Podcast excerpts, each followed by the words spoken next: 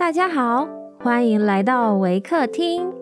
您现在收听的是维宝宝故事屋。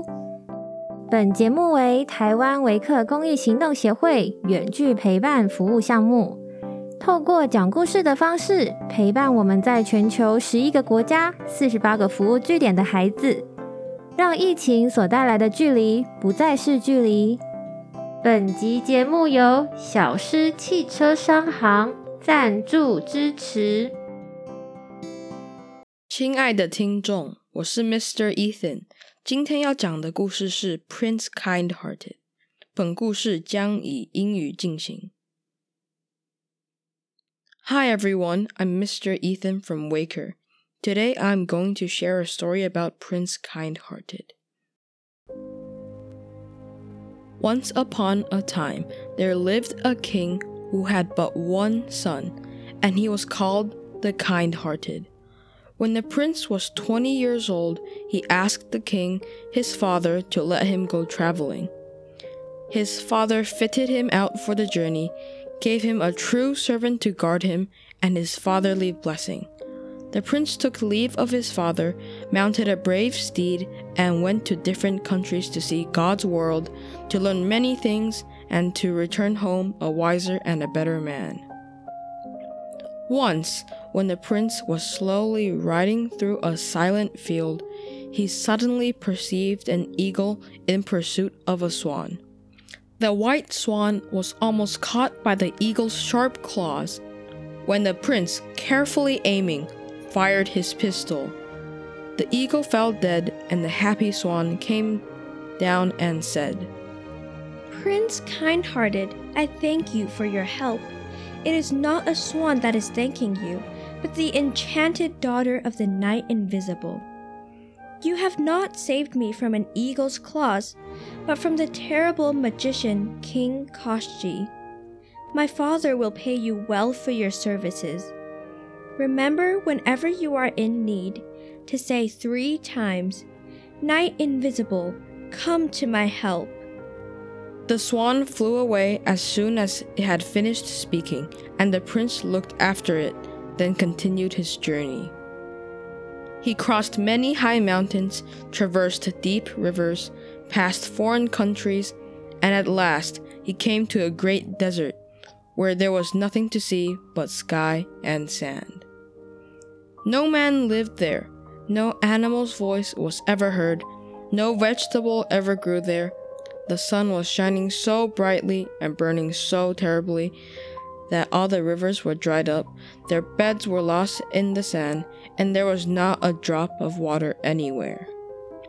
The young prince, anxious to go everywhere and see everything, and not noticing how dry things were, kept going further and further and deeper and deeper into the desert. But after a while, he became terribly thirsty. In order to find some water, he sent his servant in one direction and he himself went in another. After a long time, he succeeded in finding a well. He called to his servant, I have found a means of getting some water. He called to his servant, I have found a means of getting some water. And they both were happy, but their happiness did not last, for the well was very deep, and they had nothing with which to reach the water. The prince said to the servant, Dismount, I will let you down into the well by some long ropes, and you shall draw up some water. No, my prince, answered the servant.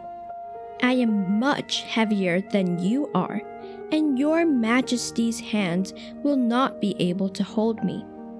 You take hold of the ropes, and I will let you down into the well. The prince, the ropes tied around him, went down into the well, drank the cold water, and taking some of it for the servant, pulled the ropes as a sign for the servant to draw him up again. But instead of pulling him up, the servant said, Listen, you kingly son. From your cradle days until now, you have lived a happy life, surrounded by luxury and love. and I have always led the life of a miserable wretch. Now you must agree to become my servant, and I will be the prince instead of you. If you do not exchange, say your last prayer, for I am going to drown you. Do not drown me, my true servant. You will not gain anything by it. You will never find such a good master as I am, and you know what a murderer may expect in the next world. Let me suffer in the next world, but I will make you suffer in this one. Answered the servant, and he began to loosen the ropes. Stop, cried the prince. I will be thy servant, and you shall be the prince. I will give you my word for it. I do not believe your word. Swear that you will write down what you promise me now. For words are lost in the air, and writing always remains as a testimony against us. I swear. The servant let down into the well a sheet of paper and a pencil, and told the prince to write the following The bearer of this is Prince Kindhearted, traveling with his servant, a subject of his father's kingdom. The servant glanced over the note, pulled the prince out of the well, gave him his shabby clothes, and put on the prince's rich dress. Then, having changed armor and horses, they went on. In a week or so, they came to the capital of a certain kingdom. When they approached the palace, the false prince gave his horse to the false servant and told him to go to the stable, and he himself went straight into the throne chamber and said to the king, I come to you to ask for the hand of your daughter, whose beauty and wisdom are known all over the world. If you consent, you will have our favor.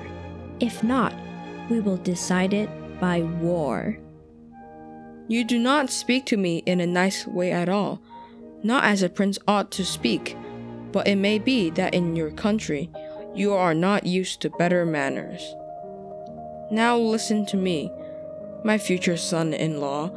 My kingdom is now in the hands of an enemy of mine. His troops have captured my best soldiers, and now they are approaching my capital. If you will clear my kingdom from these troops, my daughter's hand will be yours as a reward. All right, answered the false prince. I will drive your enemies away. Do not worry if they come to the capital. Tomorrow morning, not one enemy will be left in your land.